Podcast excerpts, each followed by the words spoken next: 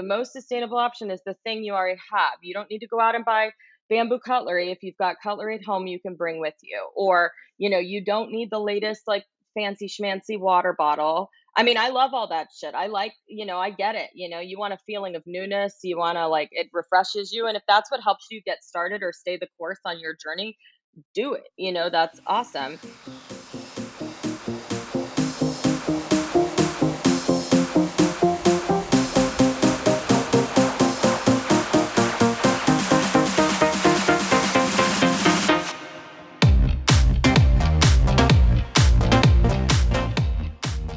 You're listening to the Maximum Enthusiasm Podcast, the exploration of life fully optimized with Megan Hottman.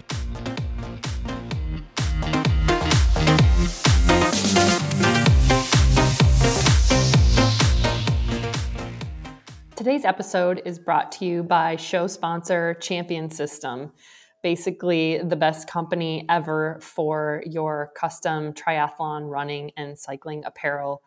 My relationship with the folks at Champion System goes back about 20 years when its uh, owner, Jay Thomas, and I first connected when I began my cycling career back in Omaha, Nebraska in the early 2000s. And he's been supporting my cycling endeavors ever since. They definitely have a family culture. You'll notice that their team of folks in the company have been with them for years. There is not turnover like you see in other similar companies in this industry. And as a consumer and customer, that definitely makes life better and easier when you can establish relationships with the folks behind the scenes who are helping with your custom order as well as your art and your production. So the whole team of Caitlin and Susan and Jay and Ben and Jesse and the whole group there, they're fantastic. I can't recommend Champion System enough, also, just in terms of the quality of the gear. I have never once had a zipper break. Uh, the chamois in the cycling shorts are amazing. The run gear is fantastic. And the, the most fun part, of course, is that you get to design your own custom art and wear it when you are out training or competing. Um, they also now ship directly to your door and will organize your team orders so that everyone in the team can get their orders directly. So, no more unpacking big boxes of apparel for your organization and then having to orchestrate the pickups with everyone. Um, I've certainly done my fair share of that over the years, and it's really nice not to need to do that anymore. Um, Champion System is based in Nebraska, in Lincoln. So if you ever make it back to Gravel Worlds or to um, the new event that Champion System is uh, putting on definitely make sure that you stop in and check them out. They're just a really wonderful company, and I can't, I really, again, can't recommend them enough. So if you want to visit their website and learn more about them, go to champsys.com. That is champ dash sys s-y-s.com and give them a look check out their website shop all their products um, you will also find some of our custom gear on their custom apparel site where you can check out some of the designs that we've done. And if you place an order, be sure to give us a holler, let us know how it went, shoot us a note on our website or in a comment section on one of our posts. We'd love to hear about your experience with Champion System. Thanks so much to Champion System for being a show sponsor.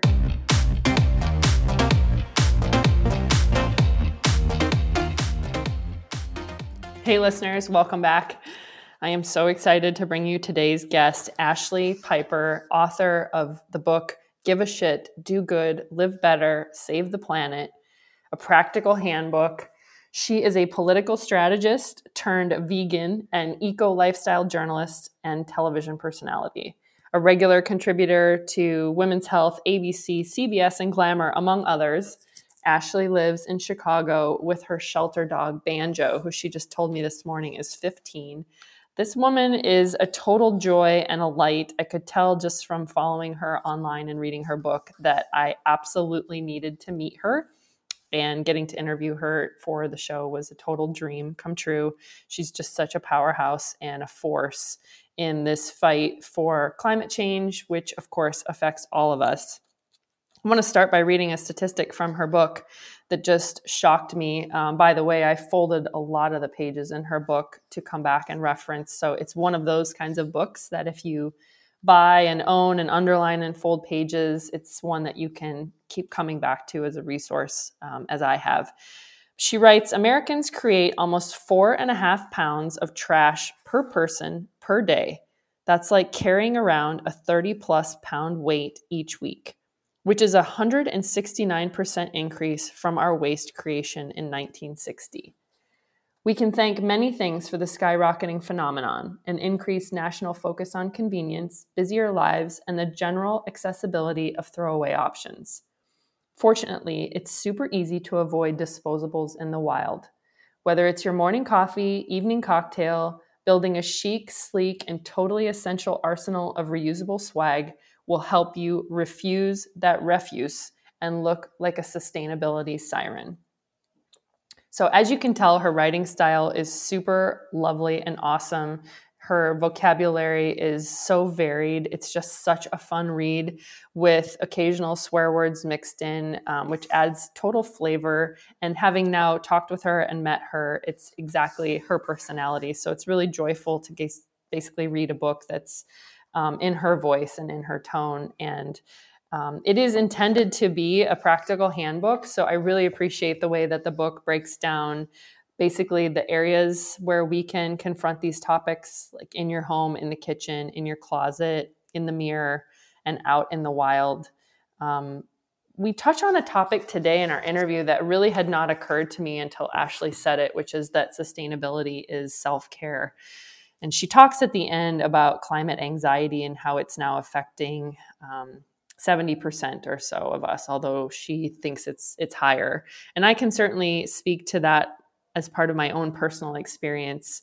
The more books like hers that i read i read another one by sarah wilson called um, your one wild and precious life um, as i watch these documentaries uh, and you know kiss the ground and recently listened to rich roll's podcast with an oceanographer talking about the very uh, precarious status of our oceans, you know, I, I definitely my sleep is hijacked pretty frequently from these topics and thinking about the magnitude of these problems that we've created and the slow, slow, slow response to try and turn these things around.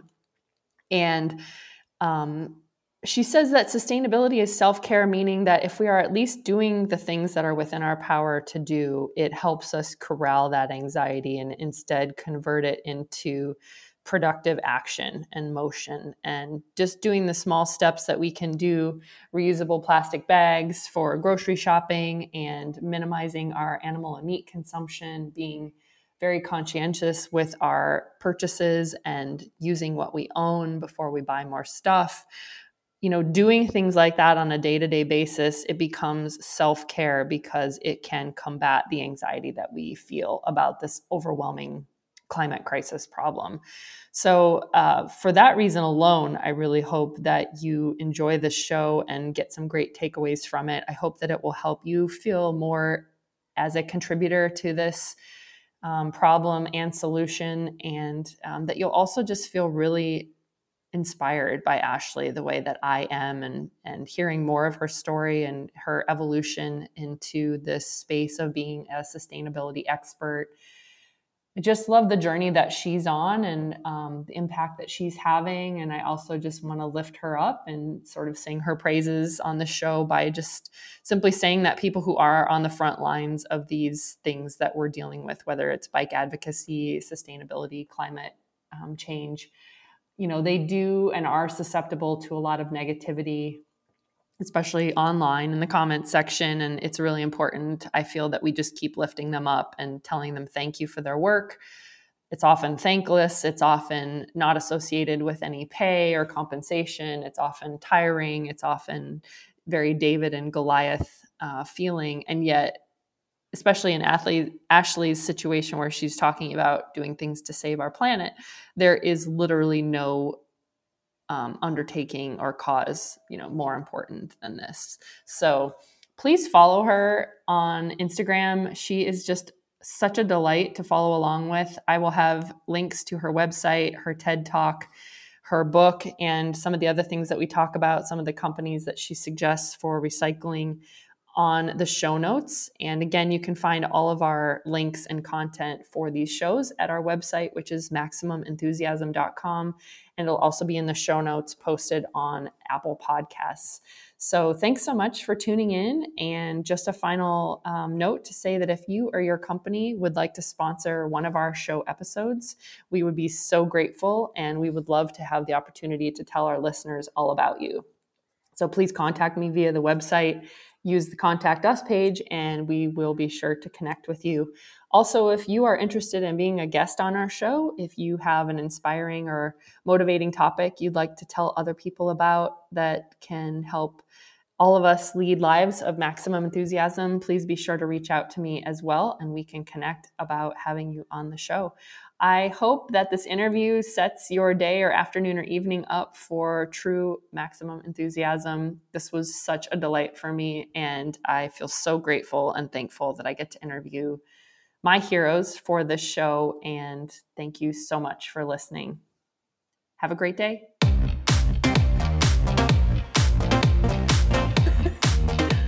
Good morning, guests. I have a huge surprise and treat for you today. I am joined by guest Ashlee Piper in Chicago, sustainability expert. Ashlee, how are you this morning? I'm fabulous. I'm so happy to see your shining face and chat with you. Oh, I'm so excited to get into this. I'm obsessed with everything you stand for, to be honest. Um, this book oh, just roped me in and cracked me wide open. Ashley is the author of this amazing book called Give a Shit, Do Good, Live Better, Save the Planet. A practical handbook, which I really love. It is super practical. It is not all down in the weeds. It's super hands on. I assume that was part of the goal. Yeah, absolutely. I mean, I wanted it to be kind of uh, obviously it has a younger kind of vibe to the to the speaking, but that's just how I talk. I'm not necessarily even a, a terribly young person anymore.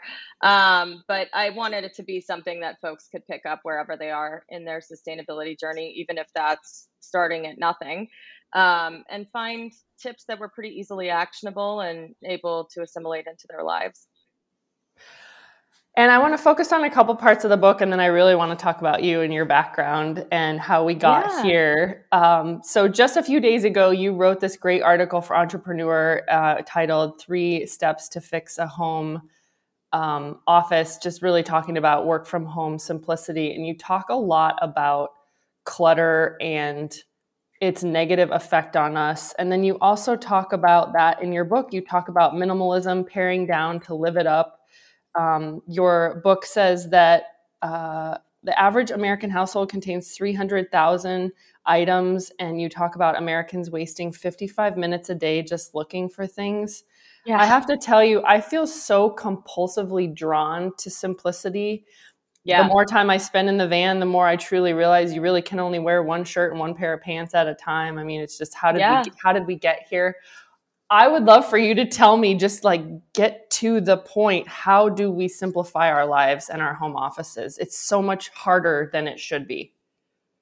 Yeah, I think we're, you know, this is a topic that I think has gotten a lot more popular, uh, especially during the pandemic. Like minimalism is nothing new. Um, and I do hesitate sometimes to talk about it like I'm an expert because it is like a, I mean, our, uh, you know, grandparents and great grandparents, they were minimalists. Indigenous people were minimalists. Like these are the OGs of sustainability, really. But a lot of times we talk about minimalism in a vacuum and and people don't approach it as like a rung of sustainability. And I really think it is because the fewer things that you have, the fewer things that you buy, uh, that's also fewer things you have to clean, you have to look after, you have to what I call ethically offload, which is finding a responsible way to mm-hmm. rehome them when uh, you no longer want them. Um, and there is like a psychological uh, kind of mental clutter that comes with things. And we actually have seen this study wise even more uh, like more significantly in women because yes. women kind of have these brains that are naturally geared toward multitasking and so the more things you have, the more they're taking up space in your brain. Um, and and I just think it's you know now that we've been kind of either sheltering in place or whatever for the past sheesh like two years, um, people are in these four walls saying, "God, I got a lot of shit. You know, I have totally. a lot of stuff that I no longer need." Um, and so we've seen a huge uptick in donation centers receiving a bunch of stuff that they really can't use um, because people want it out of their space. So I think actually, like, approaching minimalism from the standpoint of being really judicious about um, when you are looking to acquire something, how you acquire it, and also do you really need it? Like asking yourself those questions because it will save you time in the long run. It'll save you time from cleaning things. It will save you time from, like you mentioned, that statistic looking for things. Um, and I would just also tell your listeners like that statistic is from the Department of Labor's American Time study um, which I find really interesting. They do it every few years. They kind of break it out into different demographics, and it shows like how most Americans spend their time. You know, we spend about an hour cleaning a day. I think that is significantly higher for most women than it is for men, and the and the the time study is broken out by traditional gender as well. And we spend a lot of time looking for things. We spend a lot of time shopping as well, about an hour to an hour and a half a day of just shopping and browsing things. So big swaths of our life are taken up by stuff. And that's not even addressing kind of the other systemic issues of Americans are kind of more in debt than they ever have been before. About 50% of Americans went into debt over the holiday season this year. Mm. Uh, January was one of the biggest spend months um, that we've had in a long time. And that's despite inflation and, you know, potentially an impending recession. So we know people are going into debt to buy more things that potentially they do not need. Um, so I, I look at minimalism as really not a one size fits all. You don't have to be ascetic and only have like one shirt and one spoon and live in a cave and stuff. It needs to be what your definition is for you, what feels right sized for you. Um, and I do think once people kind of get in that mindset of, do I need this? Is there utility or function to it? Is it making me money? Is it beautiful? Is it bringing me joy? Uh, when that's your rubric for looking at how you acquire things into your life, and honestly, anything could be people, relationships, whatever, totally. experiences once you get into that space, you kind of don't want to go back to being like what a lot of Americans are, which is on autopilot. And, you know, uh, that's what marketers know about us. They know that about 94% of our purchasing decisions are made kind of like with without thinking. You know we're either emotionally driven um, but not utility driven. So buying snow boots would be something that's utility driven if it's blizzarding outside uh, buying a perfume because you're elated or you're sad or you know buying another dress or something like that. Those are more emotionally motivated purchases and usually we don't really make good decisions when we come from that place so I love rules and like guardrails and boundaries that are, you know, boundaries are good. Yeah. For me, it, it helps really reduce or uh, alleviate decision fatigue. And in your book, you talk about kind of your list of like your 50 key items, just um, anything from underwear to dress to makeup type mm-hmm. stuff. You know, for someone like me who really likes a black and white structure to this, is it literally one in, one out? Is it, um, you know, for every two t-shirts I dispose of, I can bring one in? You know, do you have some hard, fast rules that have served you well? I don't have hard, fast rules. I probably would not even be considered by traditional definition a true minimalist. I have like a gallery wall of like antique paintings that real I really enjoy. You know, I have like things that are kind of I have an espresso machine. I have things that are kind of considered like uh not exactly minimal. What I would say is like everybody should design their own rubric. So if you really like hard and fast boundaries, the one in one out rule could really serve you well, especially since you live a good portion of your time in a in a, a smaller space. Um, for other people, it could just be I, I really love this. I know I'm going to use this.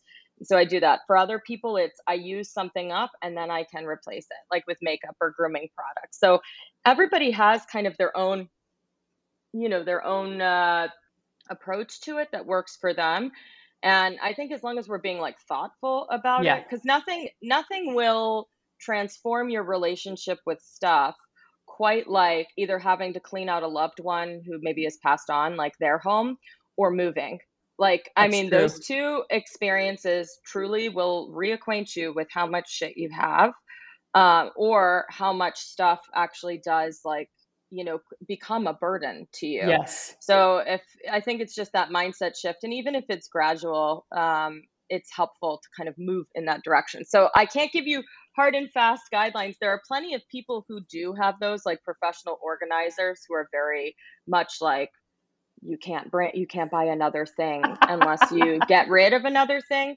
But i also feel like well if you're getting rid of another thing the way americans traditionally get rid of shit is we just like donate it to the salvation army or whatever. We know that now 80% of that stuff largely can't be used or resold so it goes to landfill anyway. So if you're yeah. still getting utility from something and you see something else you might get utility or joy from i don't necessarily subscribe to one has to go. You have to make the Makes Sophie's choice. Sense. you can use both that's cool too.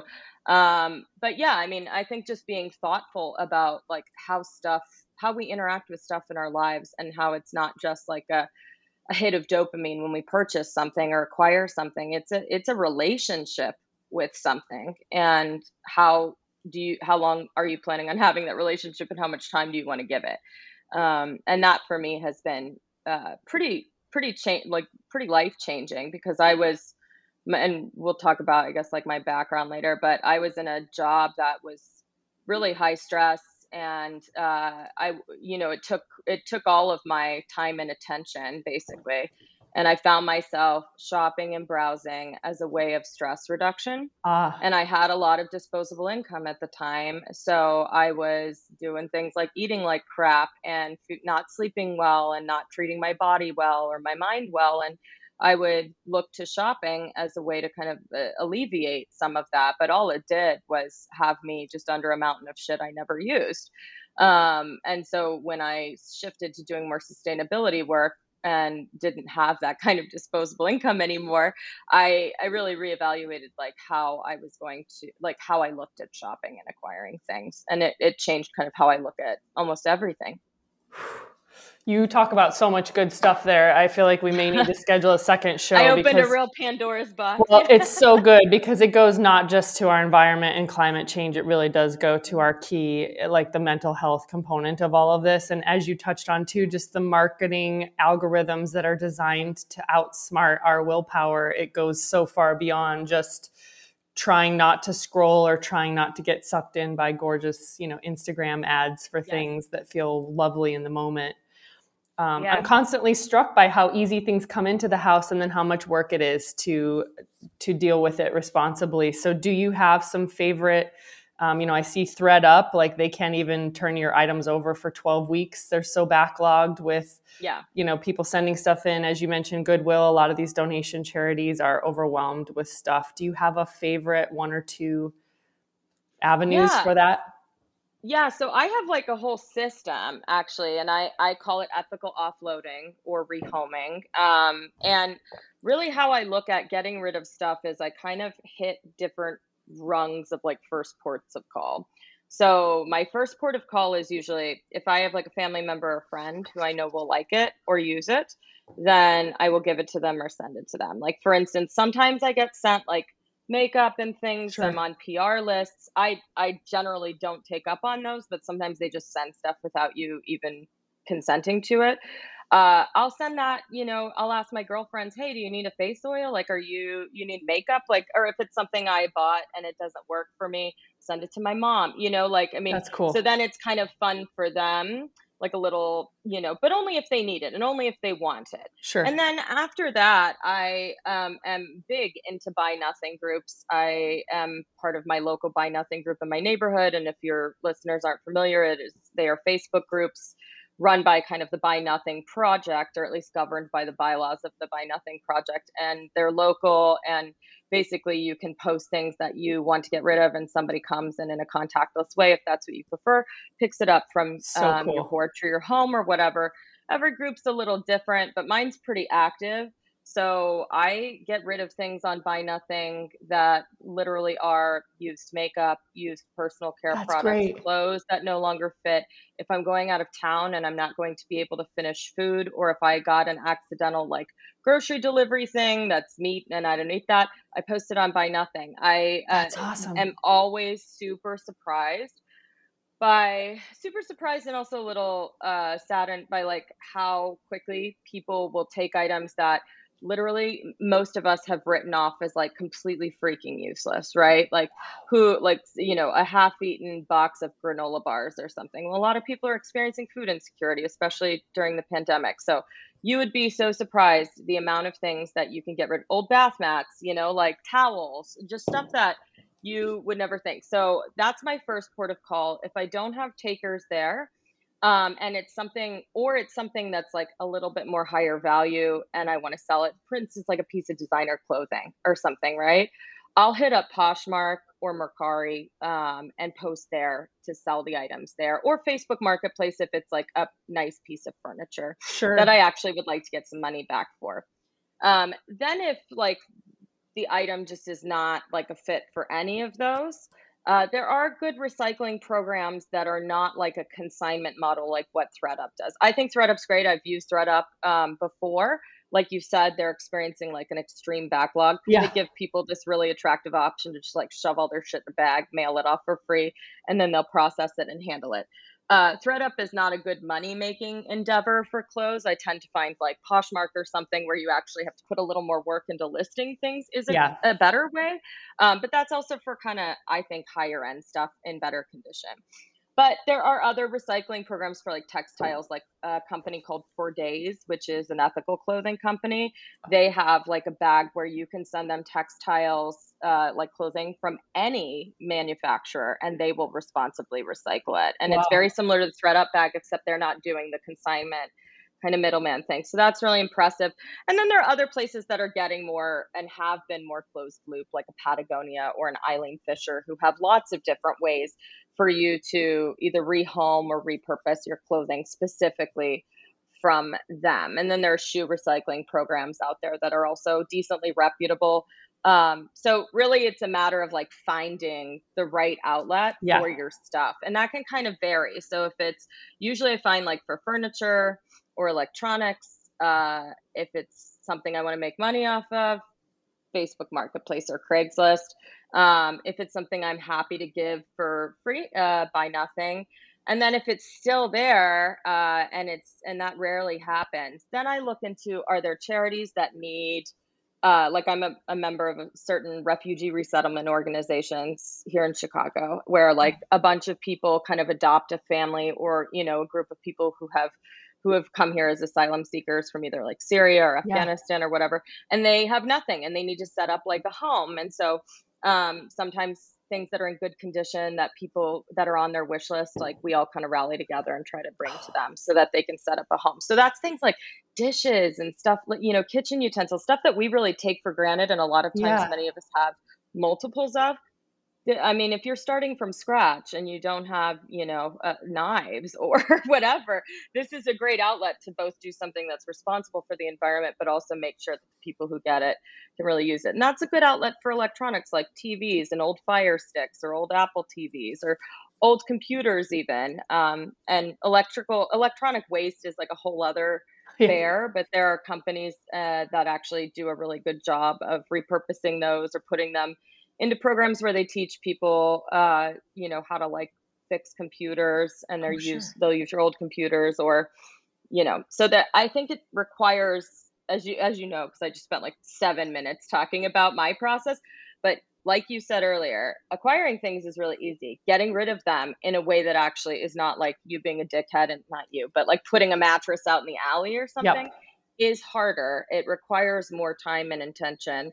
And so I think going through that process also makes us really mindful about what we bring in because we know eventually we'll have to do the same thing with with the stuff we get.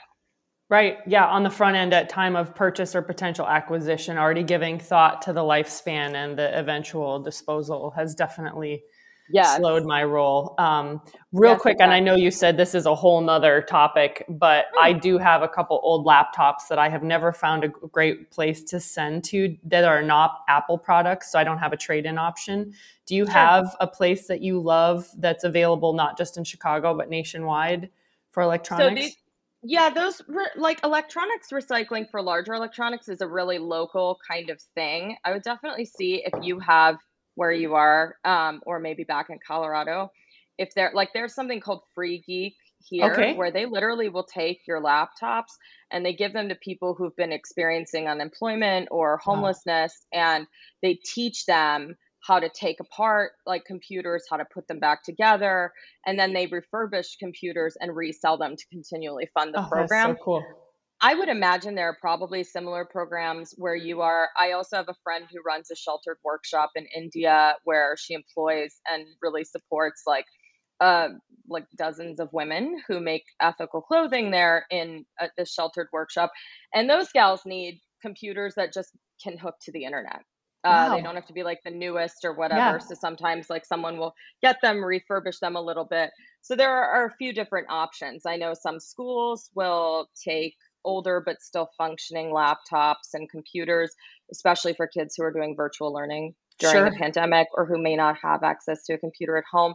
So there are, are, tons of organizations that if you do a little digging, it's more local, We'll do that. Now, if you have like cords or small chargers or things like that for like an old phone that you donated, you don't know what this cord goes to. Nimble is a great company that has like an electronic waste kind of uh, and I cited them, I think, in that entrepreneur article that I was interviewed in. But they have uh, they make eco-friendly kind of chargers uh, and battery packs for like your smaller items, but they also have like a recycling program whereby the bag you can put cords and you know old chargers and things like that oh, in there mail brilliant. it in and they will responsibly recycle them because they'll also use some of those materials to make their uh their chargers that they sell Oh my gosh, I love that so much. Talk about closing the loop on some of these things. Yeah.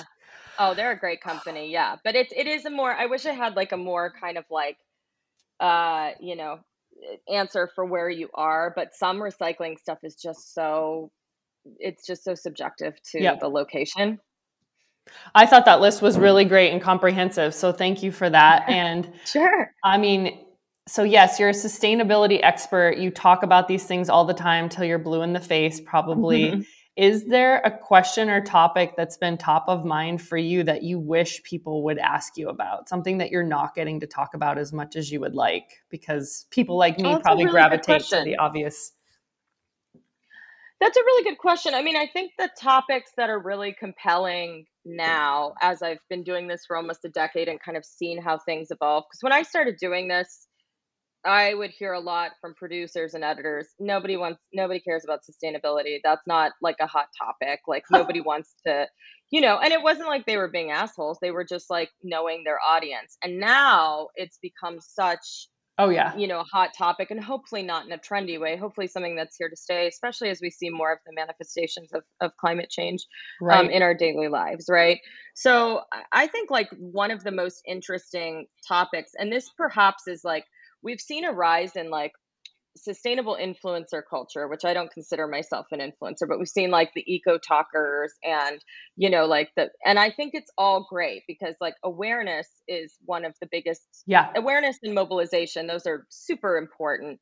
Um, but what's interesting is influencer culture really does hinge on an exchange largely of kind of paid exposure or goods to then you know like to promote those. And influencers have to make a living which i yeah. completely understand um, and so and not everybody's like me where i have a different day job you know that allows me to do this because like there's not a lot of money in doing like sustainability work unless you're working for an organization. So i think it's really fascinating because those of us who really understand sustainability know that one of the best things we can do is to stop buying shit like stop unnecessarily buying shit and that we know that in individuals we can't buy our way eh, you know out of the climate crisis. No.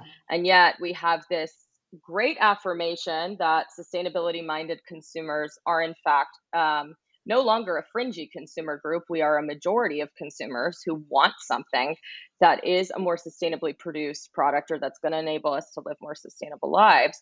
Um, but at the same time you gotta they're new products you gotta buy them That's right? so they're true. being produced and um, it's great to see those in the marketplace but i also like to tell people like you know the most sustainable option is the thing you already have. You don't need to go out and buy bamboo cutlery if you've got cutlery at home you can bring with you or you know you don't need the latest like fancy schmancy water bottle. I mean i love all that shit. I like you know i get it you know you want a feeling of newness you want to like it refreshes you and if that's what helps you get started or stay the course on your journey do it you know that's awesome but i do find now sustainability has become a player in like this very capitalist kind of machine and uh I'm no Pollyanna, you know. I mean, we all work for a living and we understand that we're participatory in that.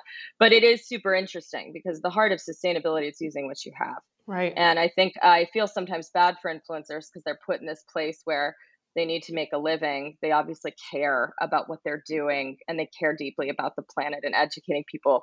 But they're in this kind of like catch 22 where they have to get paid. That's right. Um, and in order to do that, sometimes they have to shill products that largely aren't de- desperately contributive to uh, solving like the climate crisis. They're kind of contra to it.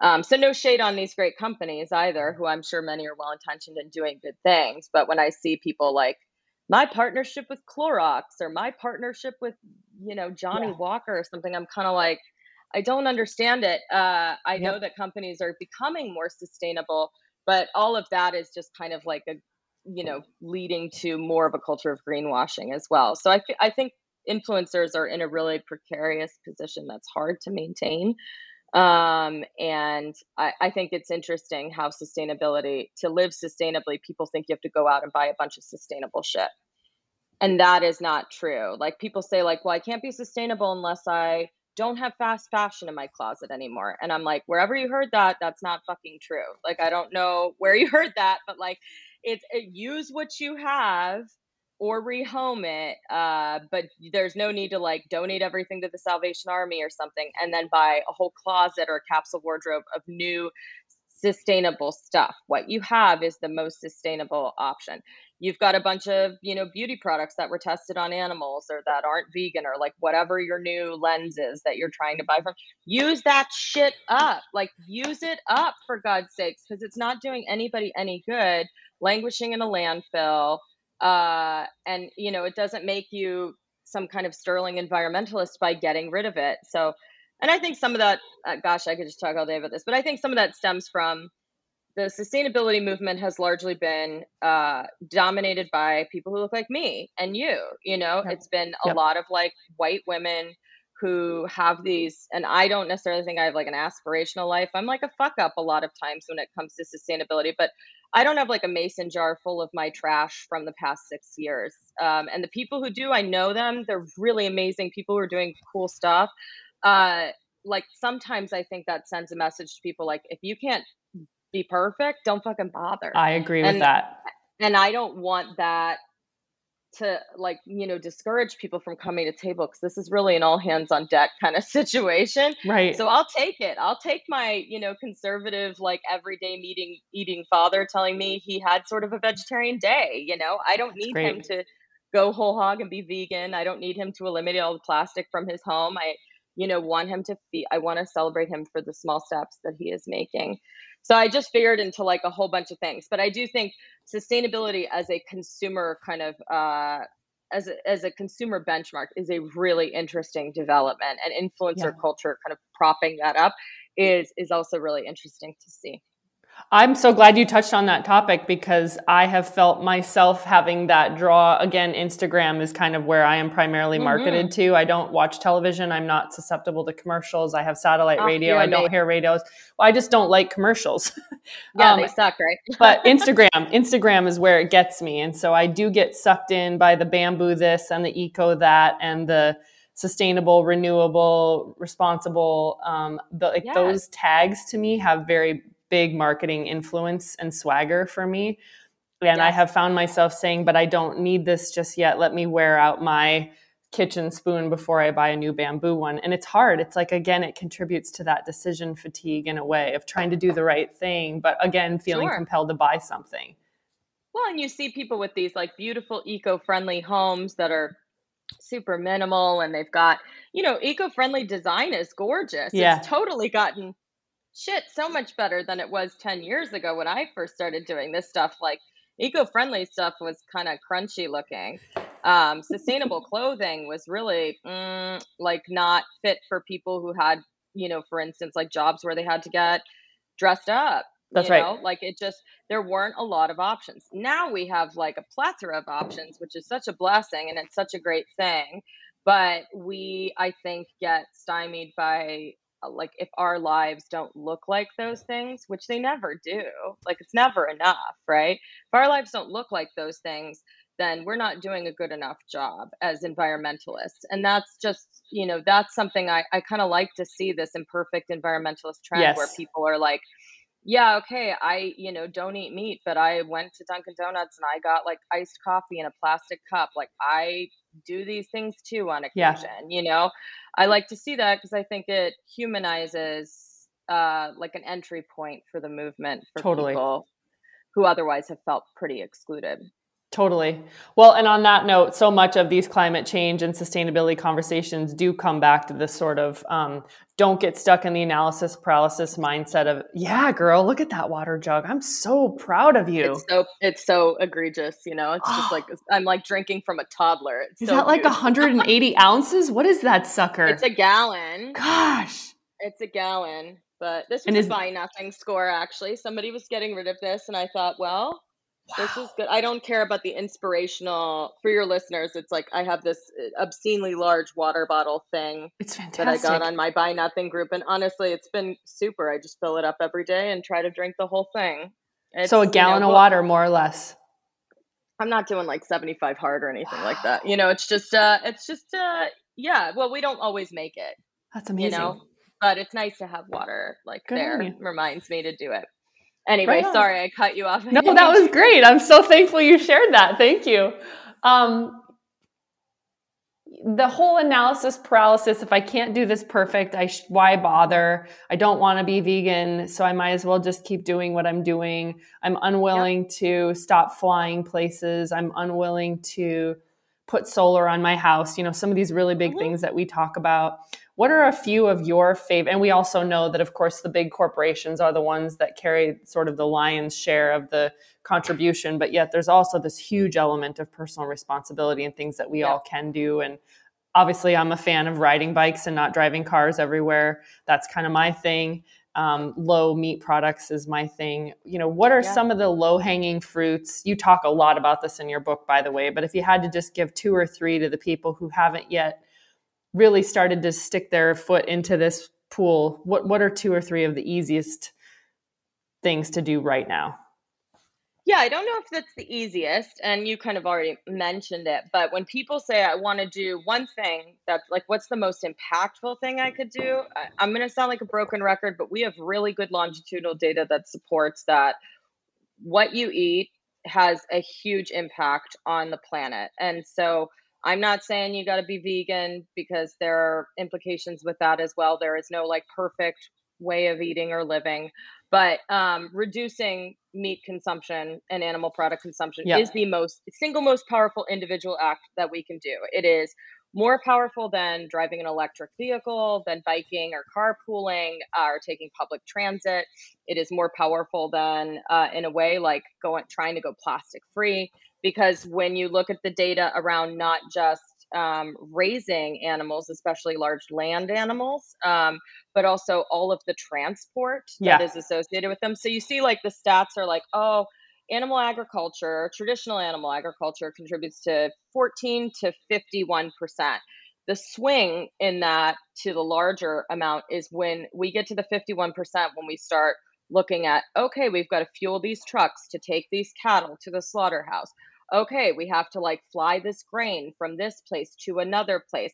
So the transportation and the attendant emissions associated with animal agriculture are what really bump it up to being one one of if not the most culpable uh, climate change harmful emissions causes. So that's something the good news is that's something you have personal power to totally. make a dent in and we know that I'm a big believer in in individual actions. I'm not saying I'm not a big believer in individual actions because I think individuals are solely responsible for the climate crisis or for fixing the climate crisis. But we hear that stat all the time about, you know, 20 companies or whatever are responsible for one third of harmful global emissions. And I appreciate that it that stat exists. I think it's important but I also dislike the apathy that it breeds because yeah. at the end of the day, these are fossil fuel and some agricultural companies they exist because we have created a demand for what they are producing. Yep. That doesn't mean they don't overproduce, um, even regardless of demand, but it does mean that if you've got heat in your home, you've got power, you are intentionally or unintentionally a consumer of these companies. So I think sometimes we like to dissociate ourselves from it and be like, well, it's not me, you know, right. but really we are we are those companies in a way. Um, and so changing how you eat, not just from animal products, but also eating more locally and more seasonally. Um, there's been more data that's come out around that that's really compelling. Whether that's getting a CSA, going to the farmer's market, you know, not ordering pineapples in the winter when you live in Chicago, which is very hard for me because it is my favorite fruit. Um, you know, when you look at that, uh, it's a it's a pretty simple personal choice and something you absolutely have power over. And it is the most impactful thing that we can do for the planet. And we see that those individual actions actually do matter because we see companies like Tyson and Perdue who traditionally deal in animal agriculture, now starting to buy shares in or buy companies that make vegetarian and vegan products. So, again, that like people who eat in that way, no matter how they label themselves, uh, are a compelling consumer group. So individual choices do matter because we've seen such an uptick. I mean, look at you go to any grocery store, anywhere pretty much. Yep. You can find like eight different kinds of alternative milks. You know, I yes. mean this is this is truly show these were, you know, individual actions that then rolled up to be more collective movements. So yes, what you eat, I think, is the number one biggest change that you can make. And then I um, this is why I'm not terribly popular with like uh, pimping a lot of companies. But I think the other big thing that you can do is to buy less shit and to just just like work on both the emotional and kind of the logistical impulses we have to buy new things. If you do a financial fast, if you do kind of a no spend challenge, those are really interesting and healthy ways to understand your impulses to buy new stuff because without us buying new stuff individually, fewer things are becoming produced as a collective if that's something we all do so mm-hmm. um, i think that's really important too and these are things that we can do without spending a lot of money um, these are things we can do without buying a bunch of new things like this is you know it's kind of like when people say well i want to get fit uh, do I need to join a gym and do I need to buy all new Lululemon stuff and right. I need a water bottle? I need like skinny tea and all this shit. It's like, or you could just take a walk. Like, I mean, let's start there. exactly. That's I think we we overcomplicate sustainability as a way of procrastination because we know the things that actually can be helpful. It's just like the same way we overcomplicate nutrition or yeah. good health or whatever it is, right? um, and we're all susceptible to it and and i think actually the most powerful things that we can do to be more sustainable or live more sustainably are things that are pretty accessible to most people and and and pretty low cost if not free yeah it's crazy how this privilege this life of so many choices and options that we lead comes with so mm-hmm. much unnecessary complexity and just resisting the machine that is designed to overcome our willpower to buy things um, there's oh, a whole yeah. psychological component there that's so fascinating to me, like literally digging into your relationship with stuff. And oh, for sure. And we see, you know, I actually, I, I think like, I don't want to talk about like diet culture and shit like that, but we see a lot of parallels mm-hmm. in, for instance, like we live in a, the Western world is a world of relative abundance, right? Yes. In fact, like egregious abundance. Yes. The problems that we are experiencing are problems of abundance of choice. Um, and so we actually see that in data around like eating disorders around the world. So like if you live in the west if you live in western countries where you have a significant amount of food you also have a significant amount of people who have unhealthier relationships or struggles with food be that binge eating or morbid obesity or the opposite end of the spectrum like anorexia and bulimia and right. kind of like uh, controlled like really controlled eating routines uh, you don't see that as much in countries where people like where food is more scant right And so here in the US, we also have an abundance of resources, an abundance of things that we can buy. And because of that, we are also the biggest, uh, well, not the biggest, but we are one of the most disproportionate contributors to climate change because we have so many options. And so sometimes, like you said earlier, stripping away some of those options is is not only good for you know how you move about the planet but it's just really good for your mental health and your emotional well-being and a lot of times your physical health like trader joe's actually is successful because they have a model uh, that they embrace where they and stop me if you've heard this but it's no. pretty interesting they did a lot of consumer kind of testing and saw that people would go into like a traditional grocery store replete with options and they'd look at the aisles and see 50 different kinds of peanut butter and they'd be like stymied by the choice. And so they thought, what if we only have like three kinds of peanut butter, but they're all really fucking good, right? And so we're eliminating the amount of choices you have to do every day because they know psychologically our brains can only handle so many choices a day. That's why you hear people say, like, you know, these people who kind of like maximize their time or life hackers, they'll be like, as many choices as you can eliminate first thing in the morning that you have to make, the better your day is going to be. Your workout yep. clothes, you're laid out, you got your smoothie already made. Like you don't check your email until you're like you've worked out. Like you yes. have because they know the second we start considering all these other options, we're not going to stay the course and we're going to get like super distracted. And yep. then in some ways, like just be completely inactive because we're like, I don't know, there are like 50 different things I could do right now. And I guess I'll just do none of them. That's right. And uh, so we are a country that is completely stymied by choice. And I think sometimes clearing a lot of that choice away uh, when it comes to buying things and doing yeah. things is one of the best things we can do Oof. to kind of recalibrate. So much goodness there. Yeah. Just, yeah I just wow. threw like 87 oh, no. studies out there. Oh, no, no. that's it's good. all interconnected and interesting, you know? It is. It is not just for our planet, but for our own mental health. It's like the more mm-hmm. options and choice and privilege we have, the more the mental health is breaking down, um, which for is sure. not lost on me. And um, yeah, you mentioned earlier on the plant milk. I just wanted to throw this at you. Um, a woman I race bikes with, Dotsie, Dotsie Bausch over at Switch4Good, they were just successful in getting the Starbucks over in UK to stop with the plant milk upcharges. They're like, why are you That's willing amazing. to give us milk for free, but you're going to charge us 70 cents for almond milk, which I think, you know, to your point about the shift happening, that's a really yeah. powerful one. Like, why are you punishing people who want to be dairy free? So awesome. Yeah.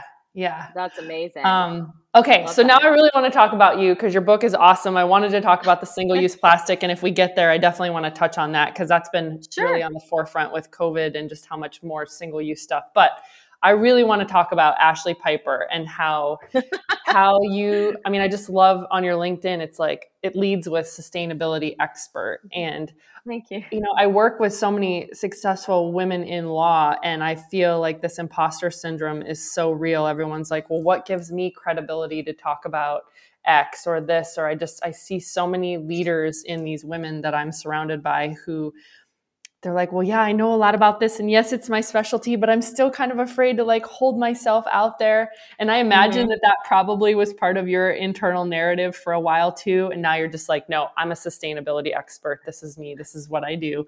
How did this all come to be? How is this where you are today?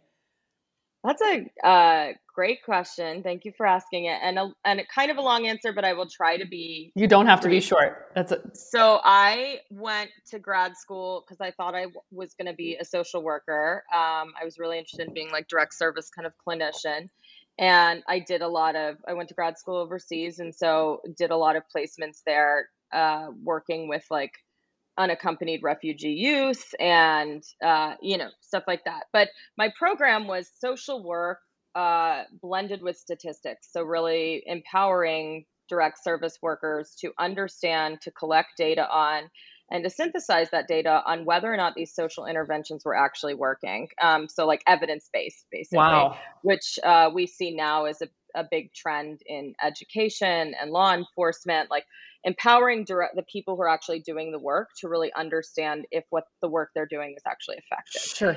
And uh, through that, I saw a lot of obviously sociological intersections um, for many things. And I went to grad school, shown almost it was almost 20 years ago. I mean, at this point, it was like 2004. But uh, came back to the US and thought I was going to be a social worker. And someone actually took me to a hearing at the State House for a nonprofit organization. And this was in Massachusetts. And I thought, wow, like I kind of am interested in this whole political thing. Like my family's not connected, they're not particularly political. I'm not even from Massachusetts. And I thought this could be kind of cool. So I asked someone who was attending the hearing, "Hey, how'd you get your job?" They were like an aide or something. And they said, "Oh, my my mom knows the state uh. rep, you know." And I thought, "Well, fuck, I, how do I get in here?" and uh, I asked, "Well, do you have any advice?" And she was like, "Well, whatever you do, don't bring your resume door to door. They hate that." And I remember being like 22 and I went to Kinko's. I made like 150 copies of my resume and I just like brought them to every single door at the State House in Boston. and it was just like a moment of young pluck. And through that, I ended up getting a job working for the then governor, who was Mitt Romney. I'm not affiliated with Mitt Romney politically, um, but I did work at, on his cabinet as a as a advisor for shoot uh, two years, two and a half years, and then continued to work for Deval Patrick, oh, who was cool. his successor, and worked on things like universal health care, which in Massachusetts that was really the backbone for what uh, Obamacare eventually became yeah. because it was the first kind of state that maneuvered a private payer system to a more public health system. Um, worked on all sorts of stuff around child welfare but you know there wasn't a lot of focus on environment because it was like the er, still the early aughts so you yeah. know it wasn't as much a thing. Um, and then i moved to chicago and actually started uh, working at a consulting firm kind of more outside in doing political strategy. And a lion's share of my work was creating campaigns and compelling messaging for a variety of candidates and also some government agencies on all different levels and it was really interesting and, and good work um, but at the same time it was like super all encompassing you know like calls at two in the morning oh. uh, no work life balance at all. And and also um, i couldn't really choose my clients. They were assigned to me so i was doing a lot of work for and with people whom i did not think were very good people and the work i was doing was making them more publicly palatable like more popular more resonant you know with um, their their proposed constituencies so that kind of took a i think i had like a little like early onset maybe midlife crisis or quarter life crisis where i thought i'm making a lot of money but i'm doing something that i don't feel really good about doing i'm helping right. people who like don't believe that gay people are people. That's oh, not wow. something I align with. You know what I'm saying? Like yeah. that's not something I align with. Now those weren't all my clients. I had some fabulous clients who I also really uh, aligned with, and it was a joy and an honor to work with and for them. But uh, yeah, I struggled with that a lot, sure. and I think um, at that time also I had adopted my dog, which was like uh, the most wonderful idea, as you know, but also uh, hard because I was traveling a lot. Sure. And I became vegan as well. And so those were kind of like two things that were personal journeys for me that I just became so passionate about. And veganism was like my gateway drug into environmentalism. And I just started to see the intersections of that in everything. And I just, you know, I, I felt for a few months really strongly I could be doing this kind of messaging and campaigning work for sustainability causes um, that actually need it more than these jokers who are like my mm-hmm. clients mm-hmm. that I'm working mm-hmm. for. So I actually left that job without much of a plan. I mean, I paid off any debt I had and knew I was like not going to have like money really. Uh, but I was going to give myself some time to figure out what I wanted to do. And that was really great. And I'm so thankful I did it. But it was also very challenging because, as you know, you're kind of going through a season as well where yes. you are transitioning from something so much of how we present ourselves in the world is this very discreet elevator pitch of what we do for totally. a living.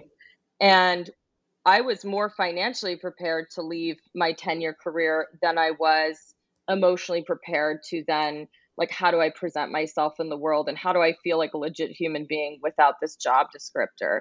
Yes. Um, and that was hard, right? And there weren't people who were doing like a lot of sustainability stuff. I mean, there were people who were doing it, but there I didn't see people doing it on TV, and I didn't see people doing it in, in like mainstream publications. I saw it more kind of these niche yes. eco publications that are great, but they were kind of preaching to the choir. And so that's I didn't really have like a path. I still don't really have a path that I like am following or someone whose path I'm kind of like trying to replicate. I just sort of would be like, hey, I wonder if I could write for this. Maybe I'll give that a try. Or, hey, I wonder if I could bring this on TV. Maybe I'll give that a whirl. And I think I was just in a place where I didn't have context to do that stuff and I didn't have experience doing that stuff, but I was so poor at the time like like with no income coming in you could imagine so my lifestyle also completely became different and that's Sure. why i didn't buy stuff that's why i was buying food in bulk that's like all of these sustainable behaviors were reinforced because i just did not have Yeah. any really disposable income um, and i also was in this place where it felt like nothing was working so i was really unafraid to try things Oh, I and love to it. fail at things and um, I think that's where I got. Sometimes I think about it and I'm like, how did I get the stamina to like find TV producers, pitch them without knowing how to do a pitch, weather them rejecting me, and sometimes in really nasty ways, and then keep doing it like Yeah. all the time. Like, how did I do that? Um, and I think it was just because I was in a space where I was like, I don't know what I'm fucking doing, but like, we're just gonna give it a whirl, whatever. Throw it against the wall. If it doesn't it. stick, okay, we'll try something else. So I have been really just doing that for like a decade almost, and um, delighting in the journey. Like trying to kind of be. Uh, I've done 300 TV segments. That's now amazing, almost, Ashlee. Uh, on sustainability. And so the Gosh. sustainability expert piece kind of evolved. And I know that there are probably people who are like, oh, she thinks she's an expert. And I'm sort of like, well, yeah, I mean, I have been doing this for like a You decade. are. So I feel I have like some of the cachet there. Uh, my book obviously was like heavily fact checked by a major publisher. So uh, I feel like I have a good hold on the research, both from an educational standpoint of I, you know, have a master's in Oxford from st- from Oxford in statistics. Like I understand how to read the climate data and synthesize it. Right. Um, and my most like, uh, it's more maybe I'm more of a sustainable living expert. But if you're pitching TV shows and magazines, they don't want to, you know, they want to know that you are an authority in something. And I was one of the first people to do that. So I do feel that I've, I don't demur about the title. I see it more as kind of a, um, it's like a means to an end. It helps me to get in a place of visibility where I can continue to communicate these things to people who may not otherwise hear it.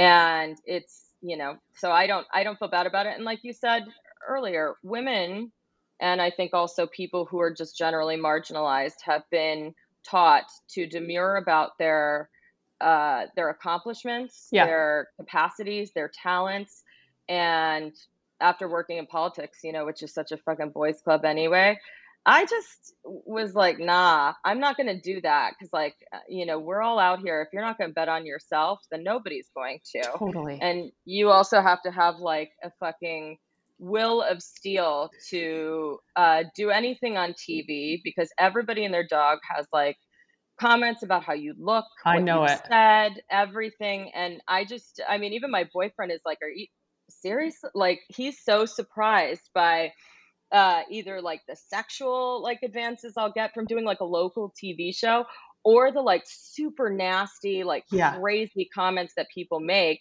and um yeah I think like so I kind of try to own my shit whenever I can uh because I think it's important because like not trying to say like the world is hard but if you've got a passion and you're trying to do something uh you and you've done things already by golly you should let people know like Amen. you're out here to you're out here to be a beacon to do something. Same as you you know like whatever you do next is going to be like dope as hell.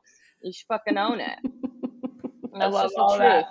you caught me on a good day though. Some days i'm like oh god you know like i'm a fraud. But i actually don't feel a lot of um imposter syndrome. I I don't know love if i'm just built differently. Maybe i'm like like uh low self-esteem high ego or something. But i never i don't really ever walk into a place and feel like i don't belong there. I love that. and maybe that's just i don't know like i don't know where i where i got that but i don't really ever feel like i shouldn't be in the room discussing something Oh, bravo. I'm so glad. I'm so thankful. The world needs to hear more of you. So I'm so glad. Well, And thank you. You too. I mean, you also, you know, we also get told so often things are off limits to us or we can't Yeah. do certain things. And so much of this journey for me has been like people telling me things aren't possible and me being like, okay, well, I'm going to try to ferret it out. I'm going to try to figure it out and see what's possible. And it's not like i will show them. It's more sort of like, is it really impossible or is it just that those people couldn't do it or those people don't know me well enough to and they think I can't do it. So I you know, I I always feel like that's another reason why women especially should really own their own their accomplishments and feel strong in them because and not feel bad about communicating them because like literally every mediocre white dude is is like boasting about like some little baby bullshit accomplishment that he has done. I love men, don't get me wrong, but like we all know, you know, and and I just I you know, I'm kind of like they're not sitting here, you know, feeling like they're inadequate uh, That's right. or they're not you know they can't do something people aren't telling them that something is off limits or impossible for them so i'm not going to feed into that for myself or for any other you know woman or marginalized person i think that you know we got to kind of keep keep gassing each other up you know that's right well, not only that, but the cause that you're advocating for couldn't be more important because all of our lives and our um, our path forward in survival depends upon it. Depends on, yeah, for sure. So and that keeps me fueled on days when I feel like, you know, I'm not doing a good job or I'm not getting where I want to go fast enough or whatever. I try to kind of focus on that. I think everybody does that. I'm sure you do that as well. You know, you just kind of kind of put one foot in front of the other and figure out uh stay hopeful, stay optimistic which right. is especially difficult these past two years. But you know, totally, we keep we keep, we keep on keeping on. I mean, if nothing else, the virus has raised uh, visibility to the ramifications of climate change um, and and us having bred an environment in which something like this can survive. Yes. Um,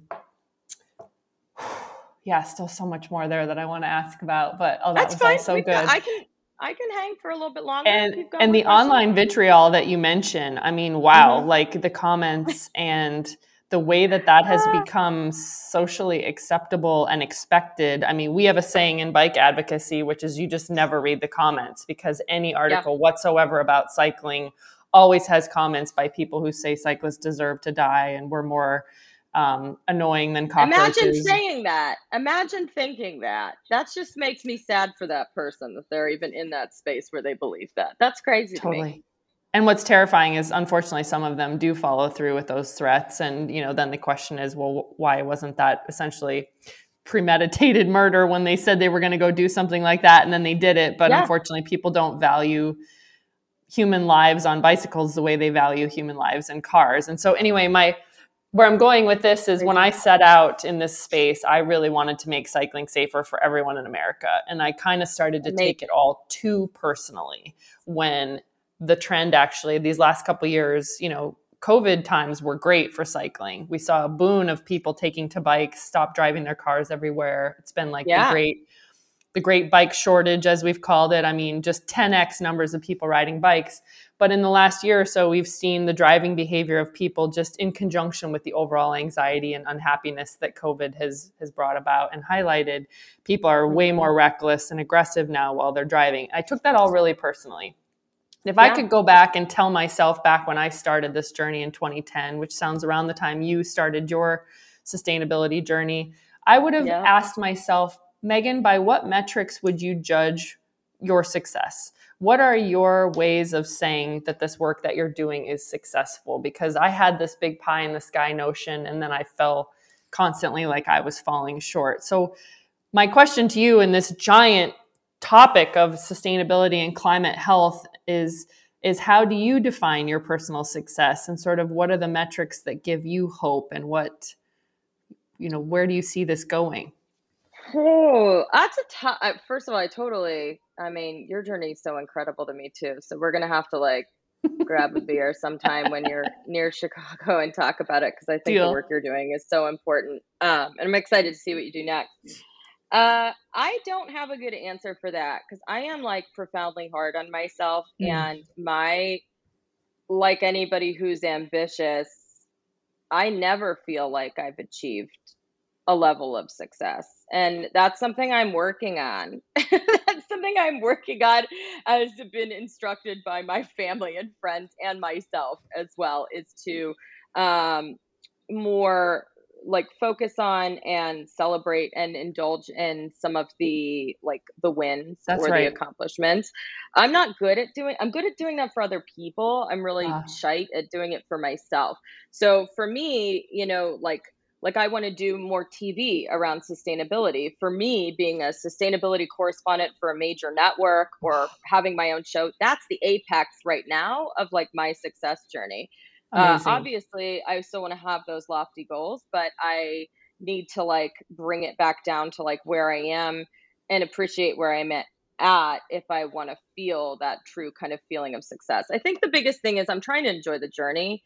It's a it's a trope, but I am really trying to look back at my life and think, well, 10 years ago, I didn't know that this is where I would be. And Yeah. so I really want to make sure that I'm approaching my life with kind of a feeling of awe and like excitement around how far I've come and and what might come next and um and positive anticipation around that. Yeah. So I I don't know. I mean, there are definitely days I don't feel successful.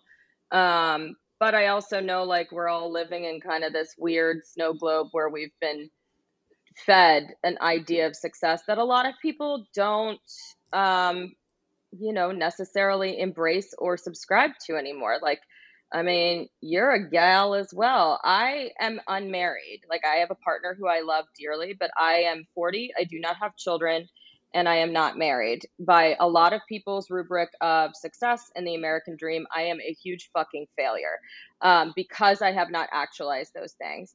Uh, i don't think that, that but i think there are people who would think that. Mhm. and so i don't you know defining what success means for myself is probably what I'm trying to work on and make that like an attainable definition of success where I can actually live in that space and feel good in that space without constantly thinking about what's next.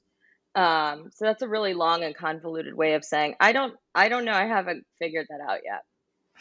I- I love that you're at where you're at in that, and I also um, sort of feel myself getting protective of you because I want you to not sort of burn out in this really important work that you're doing. Oh, and yeah. you know, I've recently interviewed some folks in the bike advocacy space too, and I sort of ask, how do you keep yourselves recharged and fed when we do hear so much of that negativity, and we do have such a long way to go and some of these things are sort of almost unsolvable issues if you will or we may not see them remedied in our lifetime or at least the Mhm. way that we would like to see them remedied and and still to have that perseverance and that tenacity to keep going. So i hope if nothing else from me today you will hear how grateful i am for the work that you're doing and how much i hope you will keep doing it. And i would love to see you in your own show. That would be amazing or a correspondent on this issue. That would be fantastic Oh, thank you. You are such a light. Well, I I feel the same way about you. I think, you know, that's that's really lovely. And we do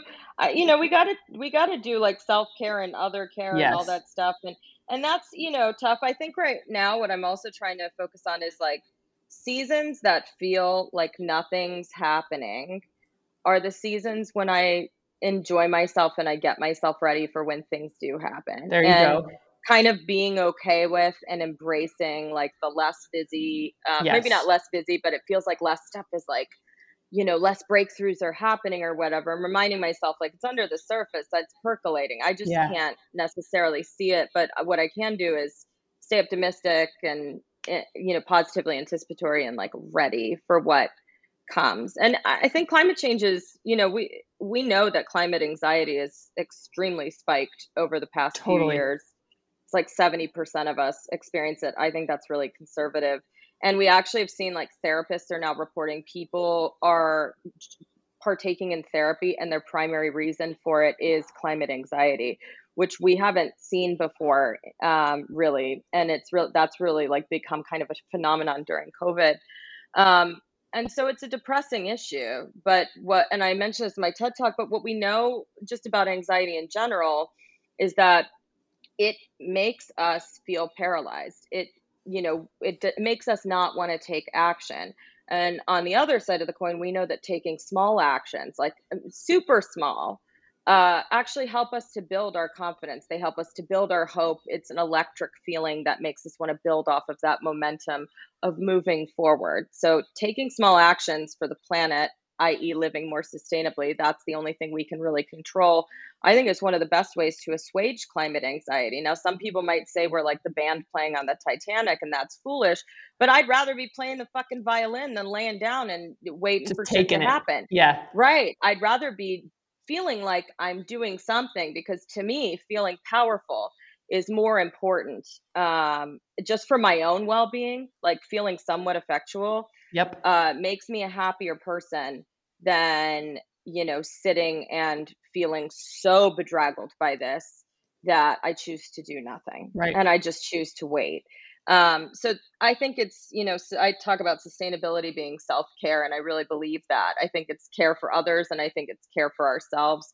And I think it's one of the ways we'll emotionally move through what is the most challenging issue of our time. Um, so even if you're doing something that feels like a fool's errand a little bit, or people tell you it is, uh, that just the act of doing that thing kind of trains your brain to say like oh well i'm you know i'm doing something so that's better than nothing. Let's keep doing more somethings Oof, powerful. I've never thought of that no, that way. Sustainability as self care. But no, you're so right. Yeah. It is like an antidote to anxiety, it's just simply taking action. Um, mm-hmm. And you mentioned in there your TED Talk, which is a recent endeavor for you. And I imagine that was just so exciting Wild. and just, I mean, what an incredible wild. experience. I'm so proud of you.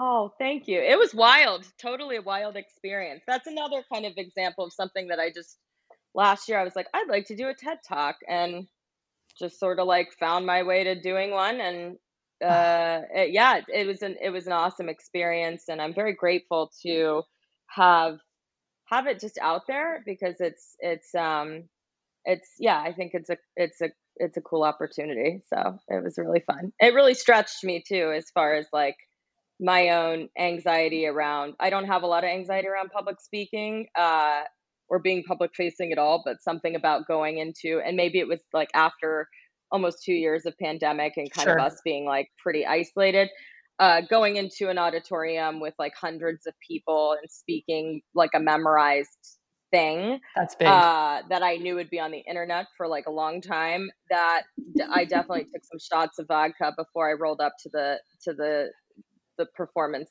stage because I was like, you know, uh, I need to do this. I was like, I can't not do it, but I need to like, you know, I need to kind of figure like get myself a little calmed down for this. So amazing. And so um, we will definitely be posting links to all of these things in our show oh, notes and um, links to your book. Where's the best place for people to find you? You're obviously on Instagram at Ashlee Piper. Uh, do you have a website as well? I have a website with my same name. Yeah. Okay. Instagram's kind of the only social media platform I'm really active on. Um, but yeah, that's the best place to kind of chill and hang. Well, I love Instagram. I'm I'm on Twitter, but I'm not a huge fan and I'm starting to move away from Facebook, but I have to say I've made so many amazing connections including this one with you via Instagram. Oh. So I'm super appreciative to that. I'm appreciative to you. You're just like, I just wish you were here right now. And then we would just roll out. We'd just go and grab some drinks and have like a great day. You're just, you're a remarkable person. So oh, I feel very thanks, honored Ashlee. to be, to be on here with you, Megan. I have no doubt our paths are going to cross again. I just am so thankful for your time this morning. Thank you for the light that you are shining in the world and all the difference that you're making. I'm just so grateful to you. So keep doing what you're doing, please. Oh, right back at you. Mwah.